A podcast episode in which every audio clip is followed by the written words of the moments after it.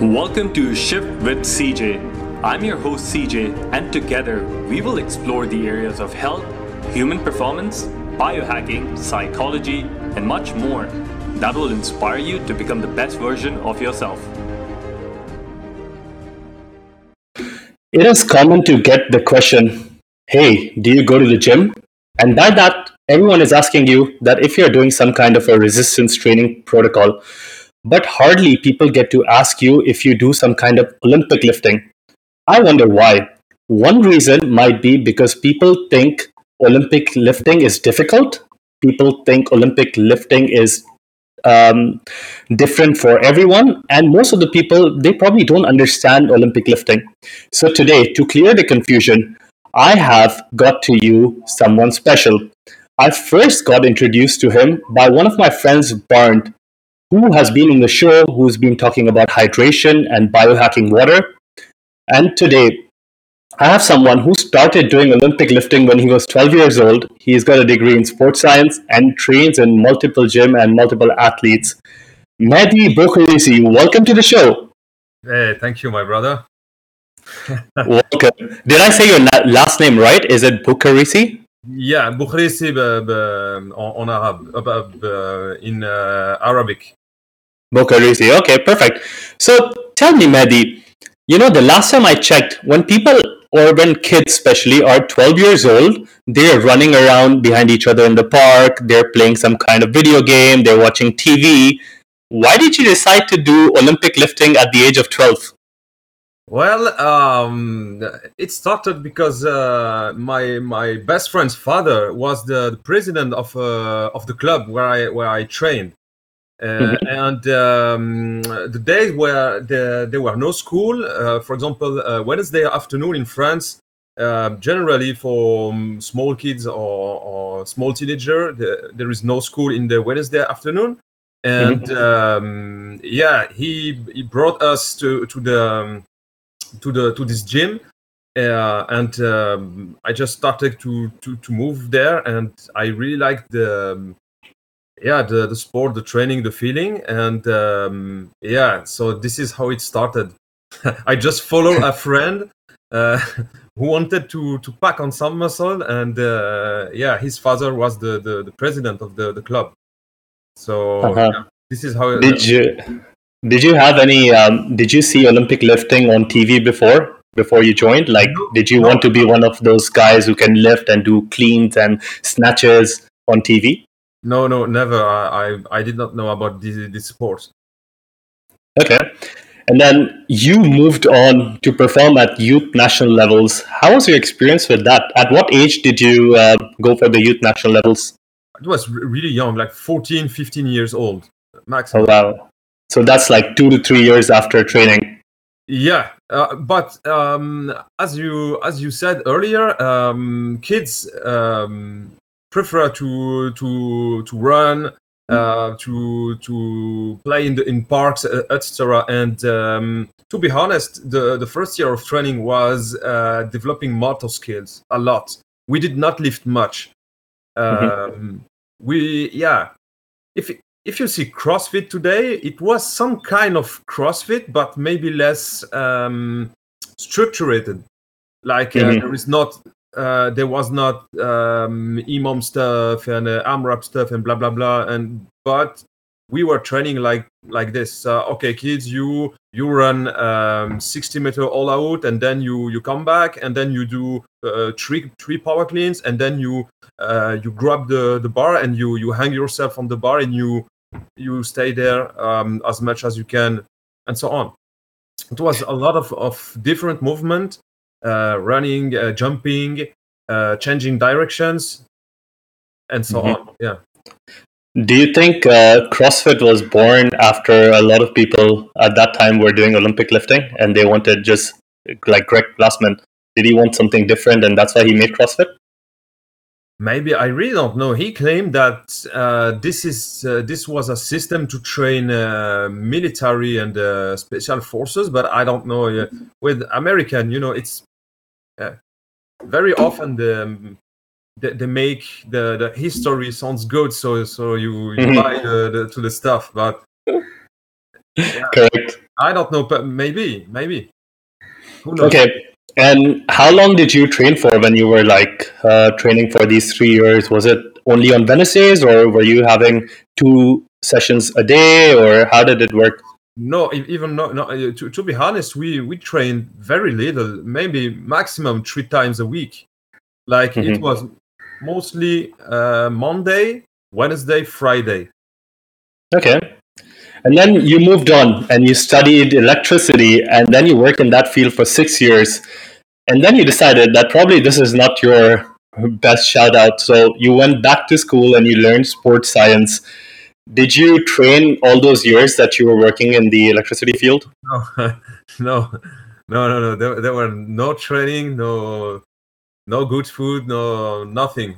Partying a lot, yes, but you know, teenage. Okay.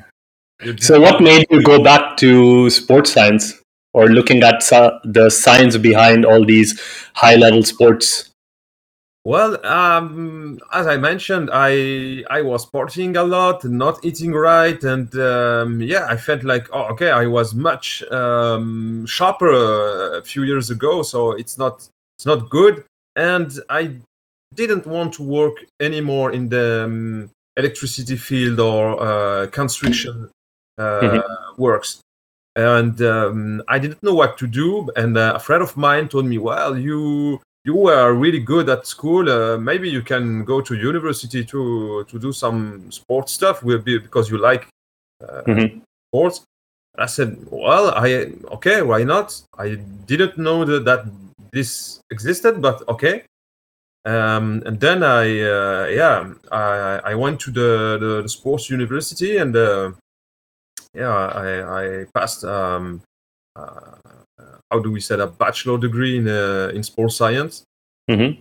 So it was a really great experience, and uh, you know, when I look back at time myself, I studied marketing and advertising, and after working for a few years in that field, I realized that that wasn't really my shout out as well. Um, and now, when I hear about uh, back in the day, sports science, especially in this part of the world where I'm living right now, Dubai, United Arab Emirates, no one heard about it and even like going to the gym you know i went to the gym when i was 14 or 15 years old because i had i was obese i had to lose a lot of weight and to get in shape so i wish every time i hear that someone studied sports science there is one part of me that says only if I could have studied sports science, I would be really good at it because now I'm studying all the time from different resources, talking to different people. But that is uh, somewhere where my passion lies. And it's so nice that you could actually go back and do it. So good one on you, man. And really interesting. And you know, when I've over the years, I have, like I said, I'm 30 now, so I've been training upwards of 15 to 16 years, and I've come across a lot of athletes. I trained with uh, ex UFC fighters like Roger Huerta. I've trained with some, um, you know, weightlifting coaches. I have trained some people myself as well. And whenever whenever I think of an athlete, whether it's professional or recreational, or you know, which is just for fun, or even some people in the performance industry everyone wants to lift more weights and become strong. This is over the board. You'd see, apart from aesthetics, because some people just want to look good. But other than looking good, the one thing that everyone is looking for is lifting more weights and becoming strong. But then I think about it that in a different way, everyone is just chasing the power output. Because when you look at like classic calculations, as you must know, like power equals strength multiplied by speed. And then in reality you need more power to do everything you have you know you're at a party and someone asks you like how many push-ups can we do and if you want to do more push-ups than the other person you actually need more power to do it faster if you want to run up a stairs you know climb uh, run fast you need a lot of power for that and when i did crossfit a couple of years ago and i got uh, you know introduced to olympic lifting then i knew very fast as soon as I was doing power uh, snatches and you know these things over the head that I could easily transfer the force from the ground to you know my fingertips in no matter whichever situation I was in very fast. So talk to me about powerlifting and what it really does for a person. How does it work with the nervous system? How does it what does it really help you in daily life? Well, uh, first of all, when when I was kid and I started weightlifting, um, an, an old coach there said to us, "Yeah, uh, Olympic lifting is the school of back, of the yeah the you, you understand the the back of Yeah. the body. Yeah. This means uh, it will teach you to um, to prevent your back. Of course, Mhm. um, Olympic performances and um, yeah, it's, Olympic performances will, will not be something healthy. Uh, but if you if you train regularly on weightlifting to to improve your health, um, you will have uh, a better back, uh, a better ha- um, general health, uh, even bone health in general because of the, the, pressure you put on it. Mhm. But um, uh, most of all, uh, Olympic lifting, because of the the speed component of the movement, um, will help recruit more muscle uh, and and um, will do it uh, uh, qu- uh, quicker. So you your nervous system will recruit more muscle faster, um, and this will help you to to, to mobilize more more weight. Mhm. So even for daily life, it, it helps a lot to to to carry stuff. Um, for example, if you are I don't know you you, you go to the grocery and you you have a really heavy bag and uh, to, to carry them uh, easy easily in your in your car or from your car to your home. Yeah. Mhm. And also, I think a lot of this happens um, in older adults. When people get old, um, especially after the age of 30, there's a loss in muscle mass every decade that happens. It's called sarcopenia. Yep. And one of the reasons why old people um, get themselves injured or, you know, it, for lack of a better word, like die or lose their longevity is because they slip and they break a hip and they're not able to stand properly. So I think if everyone started doing weightlifting, some version of weightlifting, they will just increase their postural muscles so much that chances of falling and probably like a hip replacement will be lesser. Am I correct? Yeah, yeah, yeah. I, I, I, I hundred percent believe in this. Um, yeah, uh, as you mentioned, um, uh, the the first cause in uh, in mortality in elder people is um, uh, how do we say the the femur.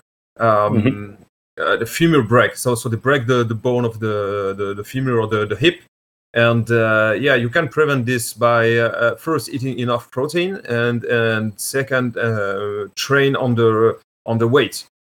So Mhm. yeah, of course, uh, and uh, yeah, one do not have to to use the the full Olympic lifts like the full snatch or so, but um, even just uh, variation would be great, and there is a variation for everyone. Um, is it true that most injuries that happen in Olympic lifting would happen when the bar is closer to the ground?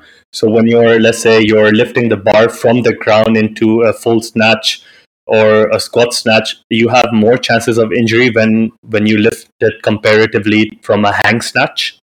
So is Um, that like a variation or? I, I don't know uh, I don't know about this point. I have never Mhm. looked at the, the injury rates. Uh, but what I can tell you is that the the technique, the the process of, teaching the technique is far more complicated if you if you start from the floor.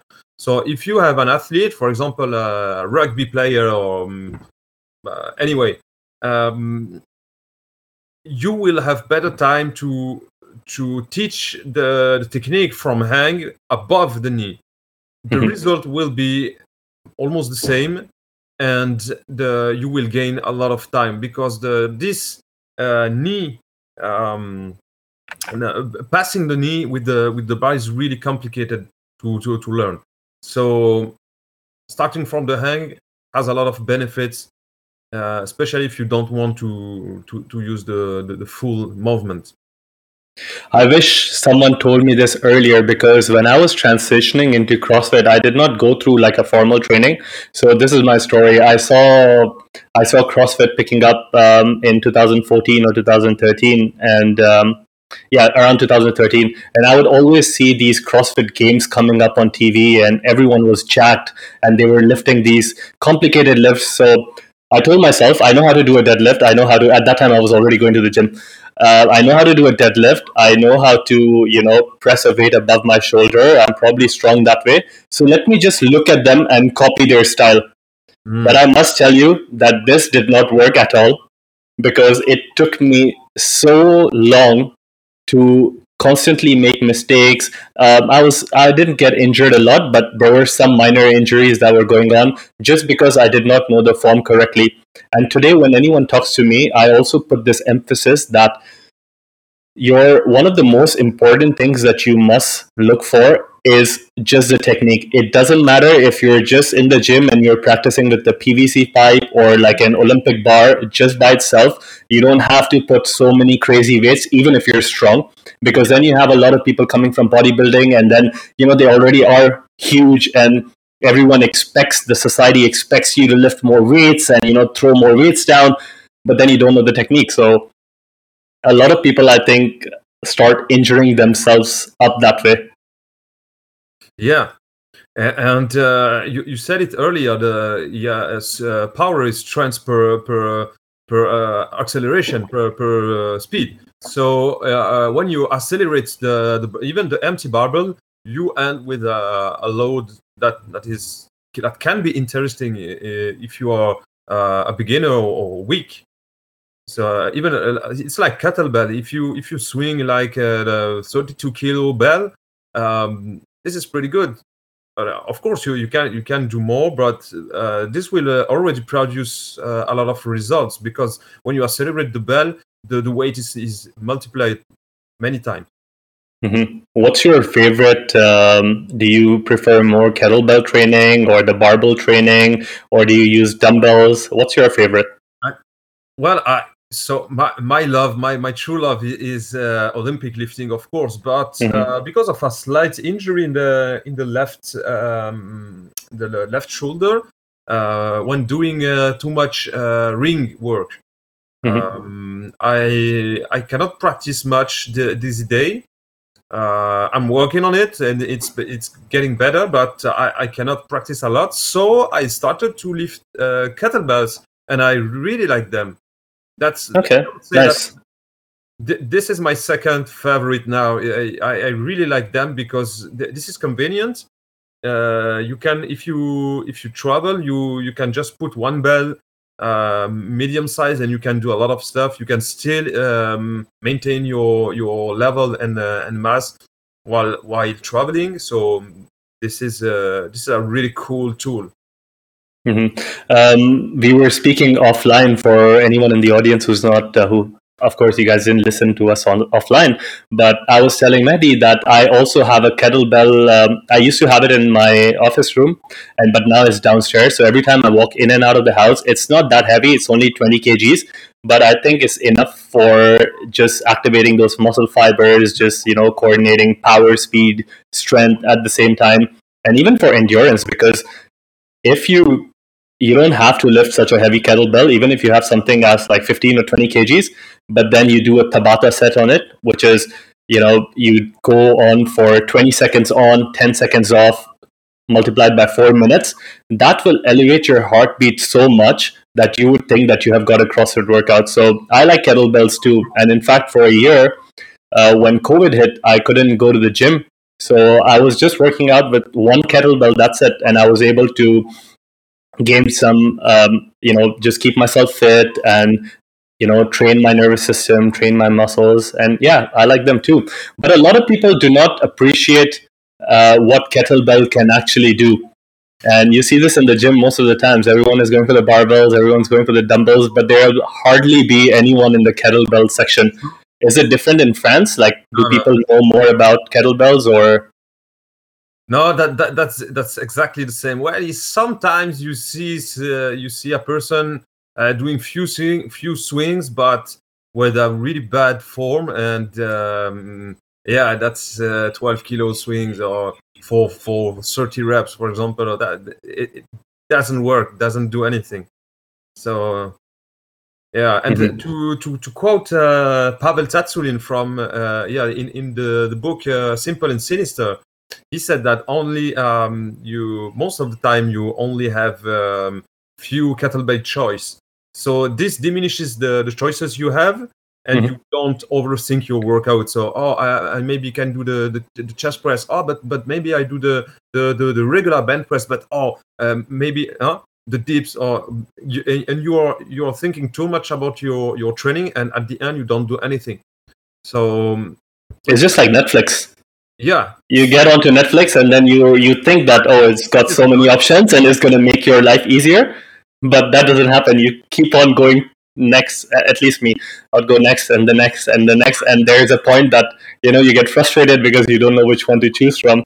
But I think your point is correct. With kettlebell, you eliminate that. yeah. If you have only one bell or two, so you go for it, and then you you you, you start doing some stuff. You start moving your your body, and and that's fine. Mhm. What about uh, like we were talking about injuries and things, and I've seen you. Um, I've seen your Instagram profile, and you have a lot of pictures in a CrossFit gym.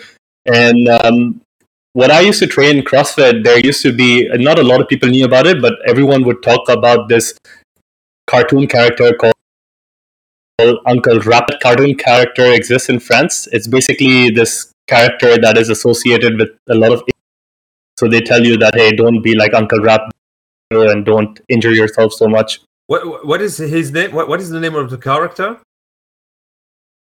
It's called Uncle Rhabdo. It gets its name from this uh, state called I think it's called rhabdomyolysis, Yeah. which basically is you get uh, you get a severe kidney condition by doing excessive exercise, and this is something that you see a lot of people do CrossFit. A lot of my friends were doing CrossFit. I see uh, this happen a lot. Not the kidney condition, but basically it could be life threatening, where it is caused by multiple factors, uh, including genetics, where your muscle actually breaks down the myoglobin and um, what happens is it releases into the bloodstream and then it gets clogged in the kidneys and it poisons them also a lot of the times crossfit athletes are pushing themselves up to the extreme and sometimes they forget to drink water and you know when we are dehydrated the kidneys cannot filter out all the toxins and then you have electrolyte imbalances and that uh, ultimately affects like kidneys and your heart and stuff so my question would be: When you train your clients, do you go? Um, do you have a certain protocol that you know you don't push till hundred percent? Because this is one of the mistakes that I see everyone do, like recreational athletes, uh, including myself. I was training uh, the same. Um, at the same extent, like some of the CrossFit Games athletes, and I was giving my hundred percent, maybe two hundred percent every day, and that didn't lead to anything. I realized very late that all these CrossFit athletes, they're not even training to up to 100%. They're probably training 60%. And then they save that energy to really um, uh, train in, in the games. You you're correct. You're correct. Yeah. First of all, um, uh, I really like the the to to quote um, uh, Dr. Schmidtbleicher, um, uh, who said the um, the, um, the maximal strength is the mother of all qualities of strength. So first of all, uh, one athlete wants to become strong first. Hmm. And this is also the, the name of uh, a kettlebell company uh, running by um, Pavel Tsatsouline. Um, and and the, the, it just the, the name tells everything. Get strong first. Mm-hmm. Well, if you are stronger, then with with lesser weights, you you will be able to do more, more volume, more more output, more everything. So Mhm. the, the the first to, to condition an, an athlete, the first point would uh, would be uh, make him or her stronger, and then uh, from time to time, when when the, um, the um, when everything is in check, uh, nutrition is good, uh, sleep is good, everything. Well, and if the the athlete is engaged in a in a sports uh, where it he or she need um, uh, some conditioning, then you add some um, conditioning protocols. But um, I would not do too much uh, lactic stuff uh, Okay. because it, it takes a lot of time to to recover from it, and it's it's a threat for for, for the body. So yeah, from time to time, this is good, and it uh, it will accelerate um, um, uh, fat burning. Uh, it will uh, even uh, regarding mitoc- mitochondria health. Uh, it, will select better mitochondria and and uh, yeah but Yep. uh, doing it too too much uh, too early especially if you are if you are uh, weak or not strong enough um, this will impair your your your results and uh, probably hurt your your uh, your physiology so to answer the question the question um, i don't do much that kind of work work with my clients accepted when they they want uh, for example if there is an um, uh, something like um, marriage or uh, a wedding or, or um, vacation and uh, someone asks for oh, okay maybe for two to three weeks i want to accelerate fat loss. So okay so i, I can put them uh, in, a, in, a, in a short period of time with maybe two two a week uh, intense uh, lactic workout and they will lose the fat fast but then they have to to to get back to step back so no i, I don't i don't use this a lot Well, I like. I really like your strategy. You're strategically planning on basis of uh, like a demand of you know a situation, whether it be vacation or marriage or something. Because obviously there are times where we want to go to the beach and there's summers and you want to show some like six packs or whatever, you know, or you just want a flat stomach. And for those times, it yeah, it is accepted. But you also mentioned that that would be like two times per week and this is very important because a lot of people who are listening to this are also like pushing it a lot in the gym and guys if you're pushing it a lot make sure that you take time to back off because it is very easy to go into the overtraining game and once you're overtraining your nervous system is jacked up your hormones like i remember there was a time that i couldn't sleep at night i would hear my ear ringing in the middle of the night i probably had electrolyte imbalances but I was making it to the scoreboard every day. So, you know, that was making me happy. I was like, ah, yeah, you know, it was just a little bit fueled by the ego as well. I was like, ah, I was better than you guys. So, but at the end of the day, my attention span went low. My memory, I had mem- um, like brain fog. I couldn't focus. I was, you know, not very good around my friends and family because that adrenaline and that norepinephrine release that was constantly going on and my body did not know how to move from a let's say an active sympathetic nervous system to a more relaxed parasympathetic nervous system so this is why i wanted to share all this information and get you on the show because i see a lot of guys pushing it i've done it in the past but and and there is uh, ju- if, if it's just regarding body composition there is a big misconception. I have learned this uh, from my my mentor wolfgang Unsöld, if you know it you know him. Uh, he's the uh, famous german strength coach. And um, uh, yeah in, in one seminar yeah uh, and you talked about uh, sprints uh, earlier when we were chatting. Um, so I learned this from Wolfgang Unsöld, who is the the famous uh, the German strength coach. Mhm. And um, yeah, in one of his seminar, um, he made the point that uh, at top level athletes, uh, sprinters, for example, are really shred, uh, despite of not doing a lot of um, um, volume nor Yeah. um, distances.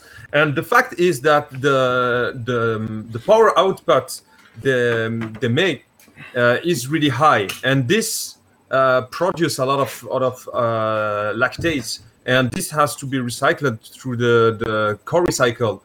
Um, so um, the, the the key is to uh, to uh, increase in his uh, the, one's maximal strength uh, to be able to pro- produce a lot of power. And the more power you produce, the more shredded you will become. I think it's also with the mitochondria because you mentioned before mitochondrial health and sprinters. One thing that we know is that they're just because of the work capacity and the power that they're producing, and they're doing it in such high intensities in such small time. There's a lot of mitochondrial biogenesis, which is the birth of new and young mitochondrial cells, which then give them enough power. And when you take um, when you take these athletes away from like the sprint session or the weight training room just in your life better mitochondria means better fat fat oxidation. It means building more strength. It makes you recover faster. Like mitochondria is the key behind it all. And this is why high intensity interval training which is you know just sprinting or anything that you do for like 15 to 20 minutes that really gets your intensity up yeah. also gives you more benefits than let's say going to the gym for an hour hour and a half true that's true but I let's talk about one of the other important aspects in all types of weight training, and this has been getting um, a lot of attention recently, which maybe back in the day when you and me started, it wasn't as big. It is called mobility. So, do you think mobility is important, and what do you think about mobility? I wanted to get your take on it.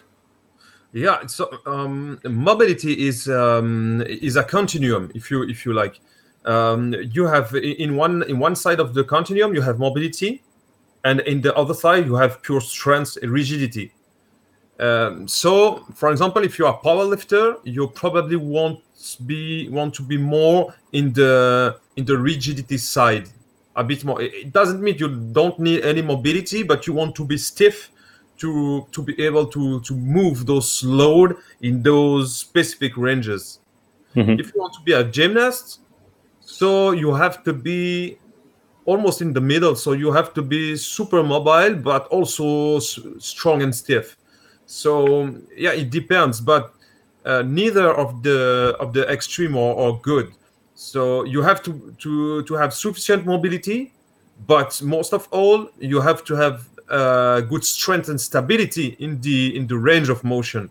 So if you're able to to have um, uh, let's for example uh, a overhead squat but you're not stable under so you're too maybe too mobile and you want to to work a little bit more on your stability mm-hmm.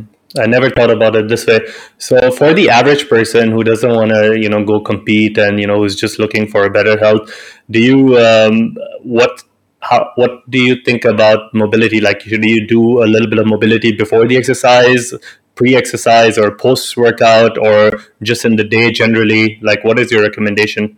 Do you have a certain protocol?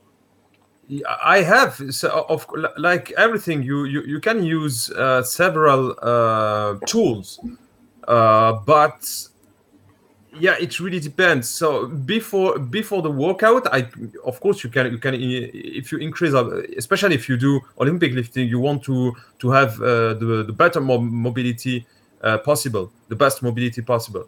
Uh, so uh, every every lifter will will work on the on the joints, so so, so they, they mobilize them in order to to have the optimal mobility to be able to to go full range.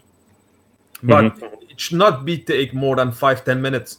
Uh, so while you're warming up, you you take the barbell, or you do some some movement, uh, and then and then you take the barbell and you you you start warming up with the barbell. There, there, there are also some really interesting um, complex from Istvan Javorek, an old-time uh, weightlifter and, uh, coach in uh, in weightlifting. I think now he's living in in uh, America. Um, uh, it was called the Javorek's complex, and uh, it was made with a barbell Mm-hmm. You you do basically five six rep of uh, several uh, variation of movement. Could be, uh, for example, uh, bent over row and then uh, Romanian uh, five reps, Romanian deadlift, then muscle snatch, and then back squat, and then behind the neck push press. And then and then you you rest a little bit and you you start again, and you can even increase the the, the weight to to to start to really um, warm up the, the, the, the, whole body, the whole body temperature, the whole muscles, and um, and improve at the same time the, the, mobility to prepare you for the, the Olympic lifts. So th- this is a good uh, a good way to do it. Um, but yeah, then I would I would work on mobility on stiff, on really stiff and problematic limbs um, I would not over mobility is never a, good thing. A good thing. Okay. And so what about stretching? Yeah, it's it's the same. It depends. It depends uh, what kind of stretch, why why you you do it. Uh, the, the more I learn, the the more uh, um, I think it's not that good to to, to stretch. I, I don't say that you you never have to stretch, mm-hmm. but if you do it to if you do it a lot can can do more harm than good. So and and what stretching does mainly it's it's it removes um, tension from a place to another. So for example if you if you are too tight in the in the um, in the hip flexors uh, probably your glutes are, are too weak or, or have too little um, uh, influx ner- nervous uh, influx so if you if you stretch those those um, uh, hip flexors uh, you will remove some tension and automatically your glutes will uh, get more. So you i don't say that you you don't have to do it but a little bit if it's if it's super tight and problematic yeah you you release as you as you want if, if, stretching works for you this is good sometimes a treatment or some myofascial release can be also beneficial depending on the on, on tricks the, the the limbs Okay. but i would not do, do too much uh, stretching and mobility unless it's really needed Got it. And um, what is the best form of doing mobility? Are you you mentioned myofascial release? So are you using or are you making your clients use any kind of foam roller, or are you just using like a barbell over like you know some areas, or you know you're using the bands? What uh, what what's your favorite? What do you think gives? Or you know nowadays there's like the Theragun and there's these um, gun massagers. Yeah. Do you do you like those or? Co- co- correct. I, uh, in, fact, I, I use all of them. Uh, Okay. Depending on depending on the need. Also, Guasha tool or uh, Fat tool, if you know, it's it's uh, I haven't heard of that. never heard. Okay, it's uh, it's like um, a knife from uh, made of uh, some I would say some rock. It's a Mhm. kind of rock. Okay, it's patented, I think. And and uh, what you do basically, you you just um, go to the skin and you friction. You make a friction uh, at high speed, which makes the the fascia vibrate and um, uh, liberate all the adhesion and uh, and stuff like this. And this Interesting. is far, far less um, uh, harming than than gua sha to guasha. Uh, ca- can be sometimes it's needed like like everything you you can use it as a tool but sometimes it creates more inflammation than uh, was before so so every tool is good and has benefit and downside so Okay. the goal is to So- learn how to how to, How to use it in the best possible scenario. Yeah, Completely agree. if you are at- home and you have uh, nothing else, uh, then a, a roller can be helpful, and you you gain range of motion, of course. Uh, um, lacrosse ball, um, Terracan, Theragun. There are a Okay. lot of stuff.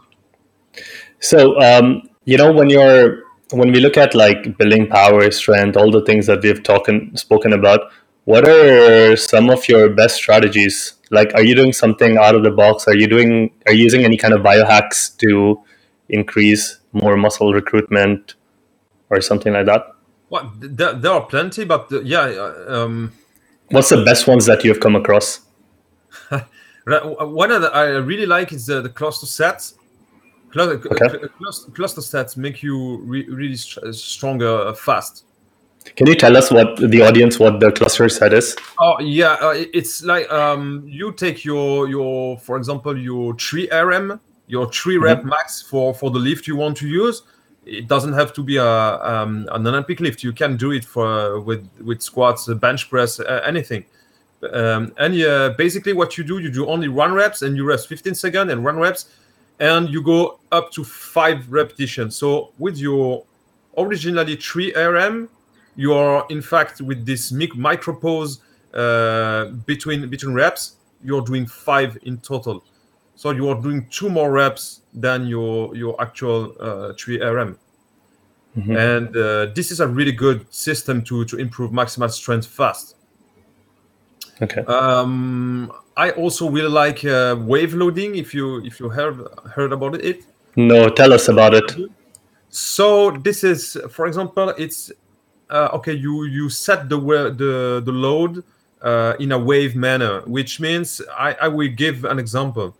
Um, for example, the three to one wave loading, uh, really famous. You have other um, modality, but this one is, is the, the, the most common for, for maximal strength.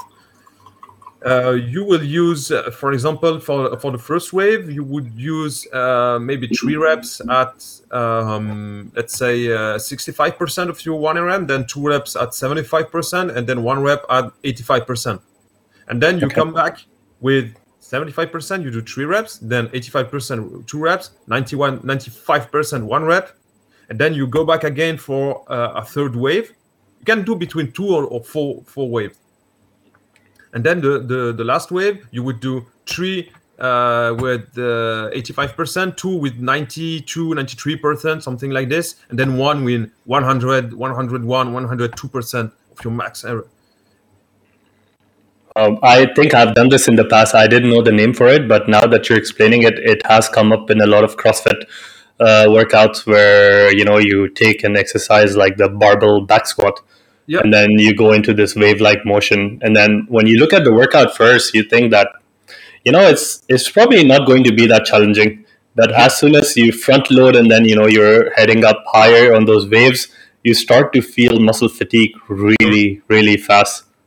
Correct. And but the, the the goal here is not to exhaust like like in CrossFit and, and you you finish the workout like almost dying no, it's to use uh, what, what we call um, uh, potentiation. So, so the, the first wave is super easy, which potentiate a little bit the, the nervous system, and then you go a, a, a little bit uh, harder, which uh, fire up, uh, if you if you want, the the, um, the nervous system, and then you are super fired for for the last wave, and then you you you can very often uh, break a record if you if you are fresh and and you do it right, you break a record every time. Wow, that's interesting. I'm going to have to write that down and then try it out in my next workout session. Thank you. Thank you for sharing that. And what about uh, supplements? Um, are you a fan of supplements? What kind of supplements do you take or do you yeah. recommend? Yeah, I, am a geek for no. Uh, I, it depends. Um, so, are you talking about supplements for strength? Well, let's let's talk about overall, but I want to include strength as well. Like, what are your supplements for recovery? What are you doing? Are you taking like things like beta alanine? Are you using any kind of blood flow vasodilators like L-citrulline or arginine? Or you know, just tell me what you use and what you think works the best. Yeah. Okay. So, um, so I, I think the basics should be covered. So first of all, the person uh, should not be deficient in all basic vitamins B, uh, all the B's, uh, C, E vitamins, um, and, and, so on. Then, um, but if you are, if you eat really really good and um, yeah, stuff like liver uh, often, and you, you might not be that deficient, and you you maybe want just to supplement few of them but mm-hmm. uh, one of them would be ADK, uh, K2. So mm-hmm. the D3 and K2, especially in winter, um, maybe not that much in your area because you. We always have summers and sunshine. Yeah, it's almost all, all the year. I think you you can get yeah. a level of vitamin D, but for us in in Europe or or some other part of, of the world, vitamin D and D3 and, and K2 uh, should be supplemented. That that is uh, yeah really important a lot of people don't really know what uh, k2 does because uh, k2 is one of the i think it was named the the magic x or the x supplement or something like that and this was coming back from all the studies that they've been doing all around the world with when it comes to um, oral health and they were looking at all these population sizes where people's teeth weren't falling and then they got to know that K2 is this synergistically works really well with uh, things like vitamin D, and in nature you'll find it a lot. So if you have like grass-fed meat, you have grass-fed butter, you have all these things which already has very high levels of K2. But nowadays I see a lot of supplements that are combining the three that work together. Like you said, vitamin A, vitamin D, and vitamin K2. Yeah. What's next? Yeah, uh, so so this would be the, the the basics just to for the body to function um, regularly, and then um, uh, magnesium to, Mm-hmm. to yeah to improve recovery, nervous uh, nervous system uh, calming down, and, and so on. And uh, it's over 300 uh, enzymatic reaction in the in the body. So th- this is super super important. There are like five or seven different kinds of magnesium, right? There's magnesium threonate, there's glycinate, there's orotate, there's um, citrate, everything with eight, and then there's one thing which is different. So, what kind of magnesium do you take, or what delivery mechanism do you take? Do you take it in pills form? Do you have transdermal delivery of uh, magnesium, or you know liposomal? What's your favorite, or what do you take? Uh, I really, I really like. So, for, for myself, I I, I use uh, different um, kind of ma- magnesium because they they don't use all the same transporters. So you you can you can have more um, and not uh, over. Um, how do we say? Uh, so you, you won't waste some. Uh, for example, if you take one gram of uh, magnesium X, maybe you you will absorb uh, just some because of Mhm. the trans- transporters limitation. So if you, but I really like the citrate one to, for Mhm. the the um, the alkaline stuff uh, and so. Uh, and um, but but it can be for some people it can be a little bit uh, laxative, but it, it depends. But uh, one of my favorite is the glycinate one because it's super uh, smooth on the digestive system, no no no diarrhea, no problem, and uh, it really calms down the, the nervous system because of the um, the glycine uh, amino acid uh, bound to to it. Um, and uh, yeah, yeah, it, it, is uh, really hi- highly absorbable. So it, That's one. That's the one that I take. I take uh, towards the evening magnesium glycinate, and um, towards the day, if I have to put on any magnesium, it'll either be through combining some um, trace liquid minerals, which already is rich in magnesium, and uh, if not, I would take the magnesium citrate. So I like that we have similar thinking with that. And with I also think that a lot of the times magnesium gets depleted in response to stress. Now, this is not only the stress that, of course, if you're weightlifting and you're doing some kind of Olympic lifting or CrossFit, you have higher needs of magnesium because you're you're just you know using that uh, sympathetic nervous system so much. But even things like you know work stress or relationship stress or like just the stress of being locked in your house and not being able to get out I think that also depletes a lot of magnesium stores, which people don't normally think about. So, if anyone who's listening to this, eh, you know, magnesium is one of those things that almost everyone is missing in their diet. And um, as Mehdi pointed out rightly, it's used for 300 plus enzymatic reactions in your body. So, you don't have to be a weightlifter to use it. I mean, if you're having a good diet, you will get some, but it won't cover your magnesium needs. So, in times of stress, make sure you use your magnesium. Thank you. Thank you for sharing that. and and also um, just uh, for the the muscular contraction this is why some people get cramps uh, because when you when you contract a, a muscle so the the, the sodium uh, goes in uh, uh, in the, the cell and and this um, changes the, the electricity uh, and and so the calcium touches the uh, the muscle fiber and then it it, it it it excites and it contracts and to decontract the magnesium has to touch the the bone and then it decontracts so so every time you you you contract a muscle you need magnesium to decontract it What about potassium? Does potassium play a role in this uh, complex? yeah potassium also but not uh, to to to what i remember not not uh, directly in the in the um, in the muscular contraction Okay. Yeah, the calcium is the biggest one, I think. Yeah. Uh, calcium excites and, and, and makes the, the, the, the fiber contract and then magnesium comes uh, on top and decontracts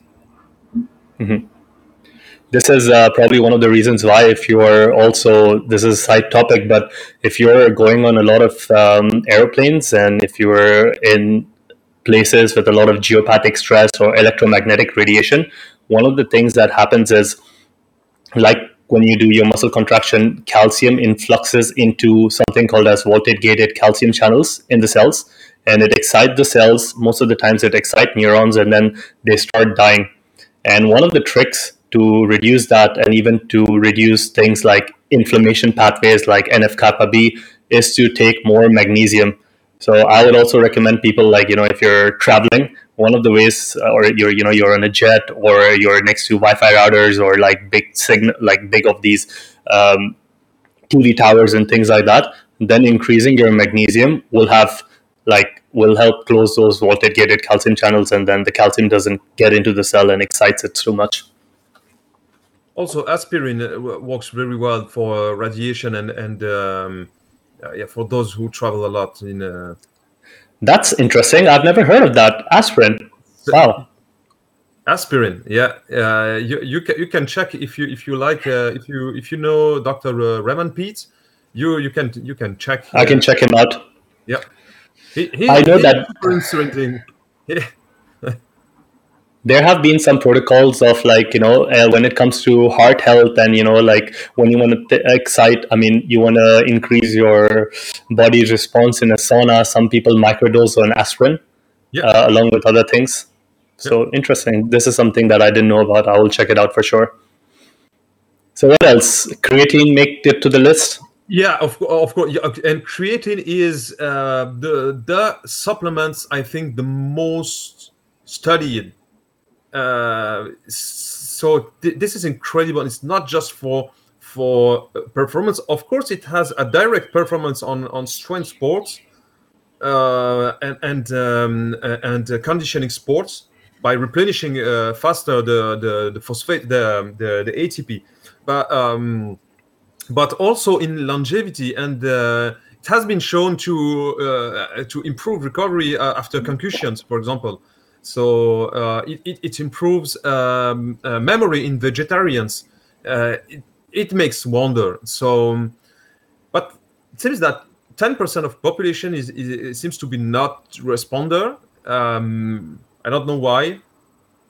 Maybe because uh, they already eat uh, a lot of meat of and uh, and mm-hmm. fish, or maybe some genetic. We don't know everything yet. Yeah, I'd say probably a little bit of genetics ten percent of the of the population seems to be non-responder to to creatine, but yeah, so, so this is a even a longevity supplements, I would say. I would say it's even a brain supplement. It's like a brain hack because every time, like there are times where I need some um, focus and you know just like some mind boosting things. Now there are nootropics that you can take, but one of the most cheapest ways to increase your brain health and as you said longevity pathways because of the phosphogenic creatine system and you know uh, increasing the phosphate stores with the ATP is like just have some basic creatine. But then yeah. creatine also has a lot of confusion. How do you use your creatine? Like, do you have a loading protocol? Because I know it, traditionally the bodybuilders, what they did was they would have five grams of creatine. I think it was four or five times in a day for like 15 days. That was their loading phase, and then they would maintain it. Do you do it that way, or do you have? No, do you I, just use creatine?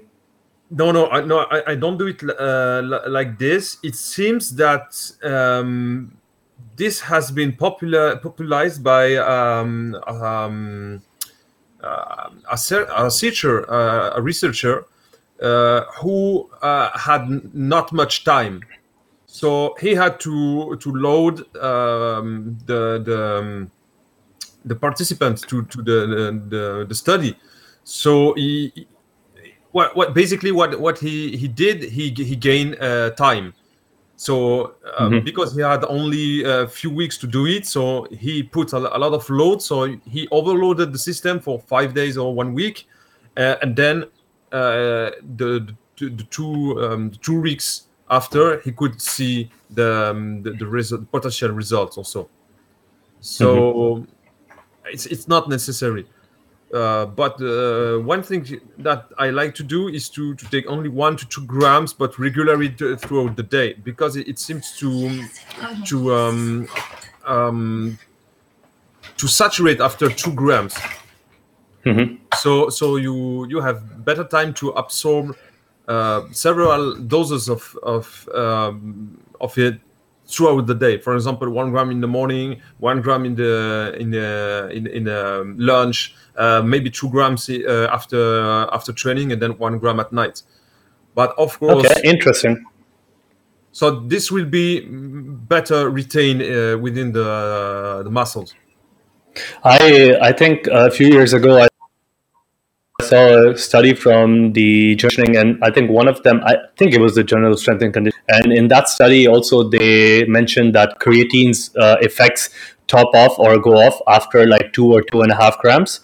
Uh, so since that time, what I have been doing is just been uh, so I use five grams of creatine every day, and I take one um, one serving in the day and one serving mostly towards the evening and that's like 2.5 and 2.5 grams each. But I like your strategy, so I'm going to experiment with one gram divided throughout the day.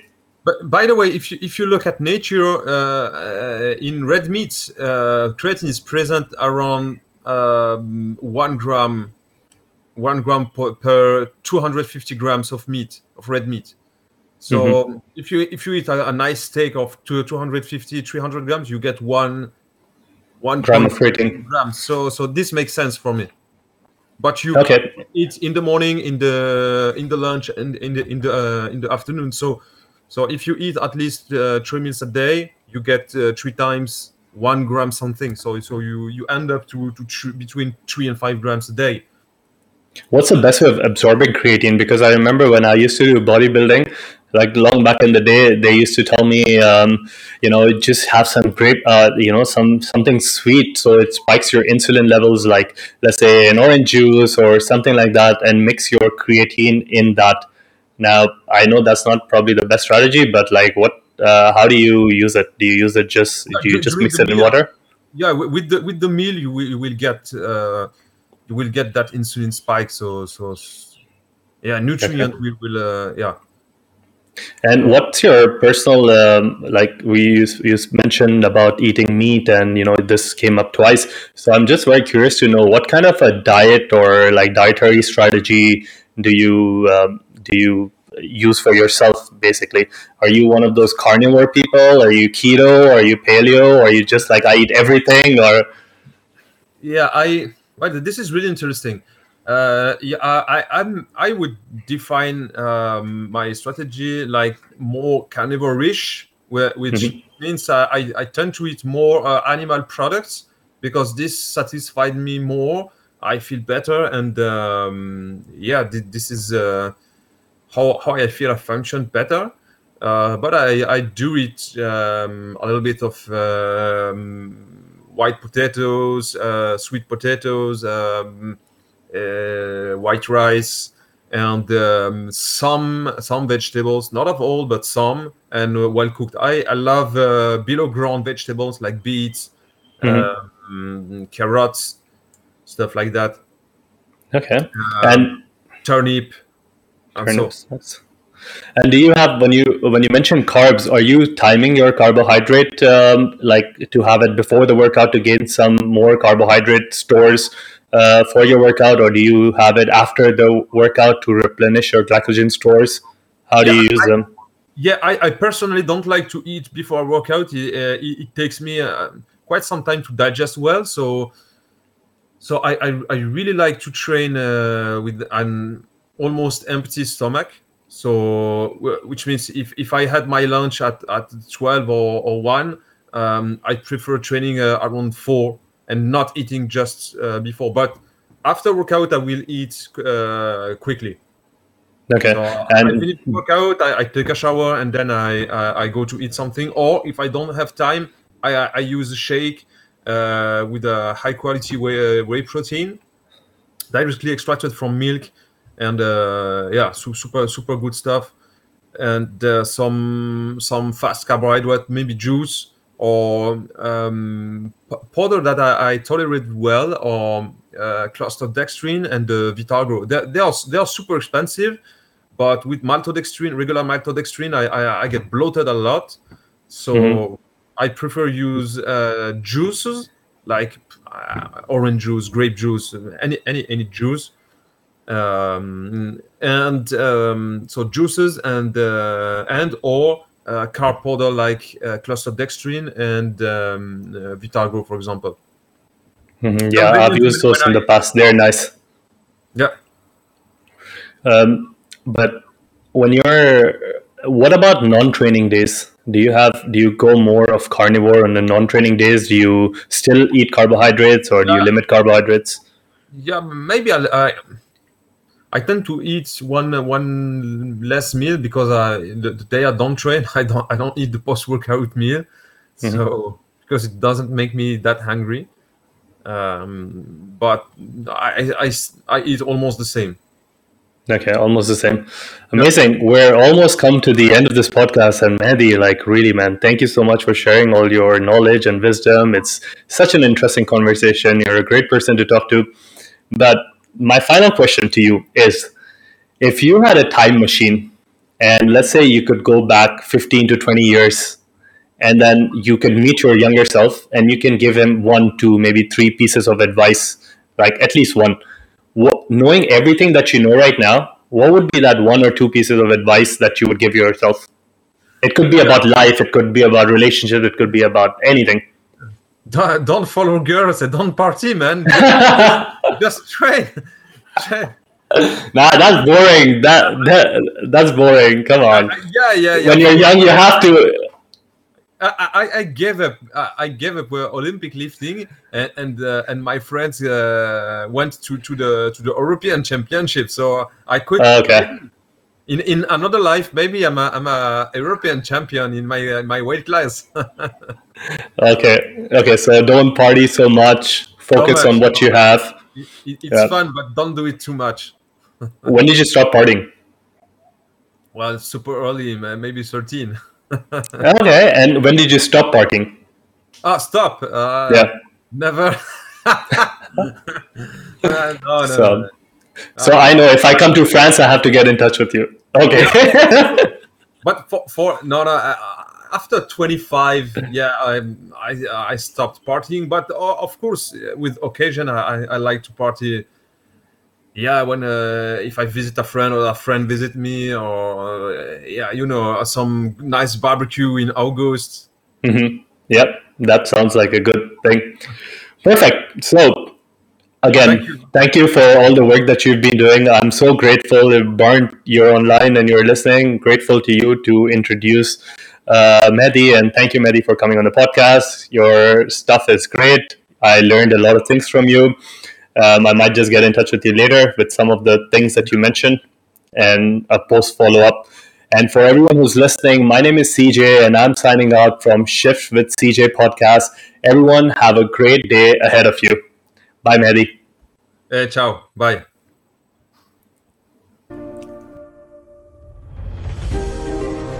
Your time and presence with us through this podcast is highly appreciated.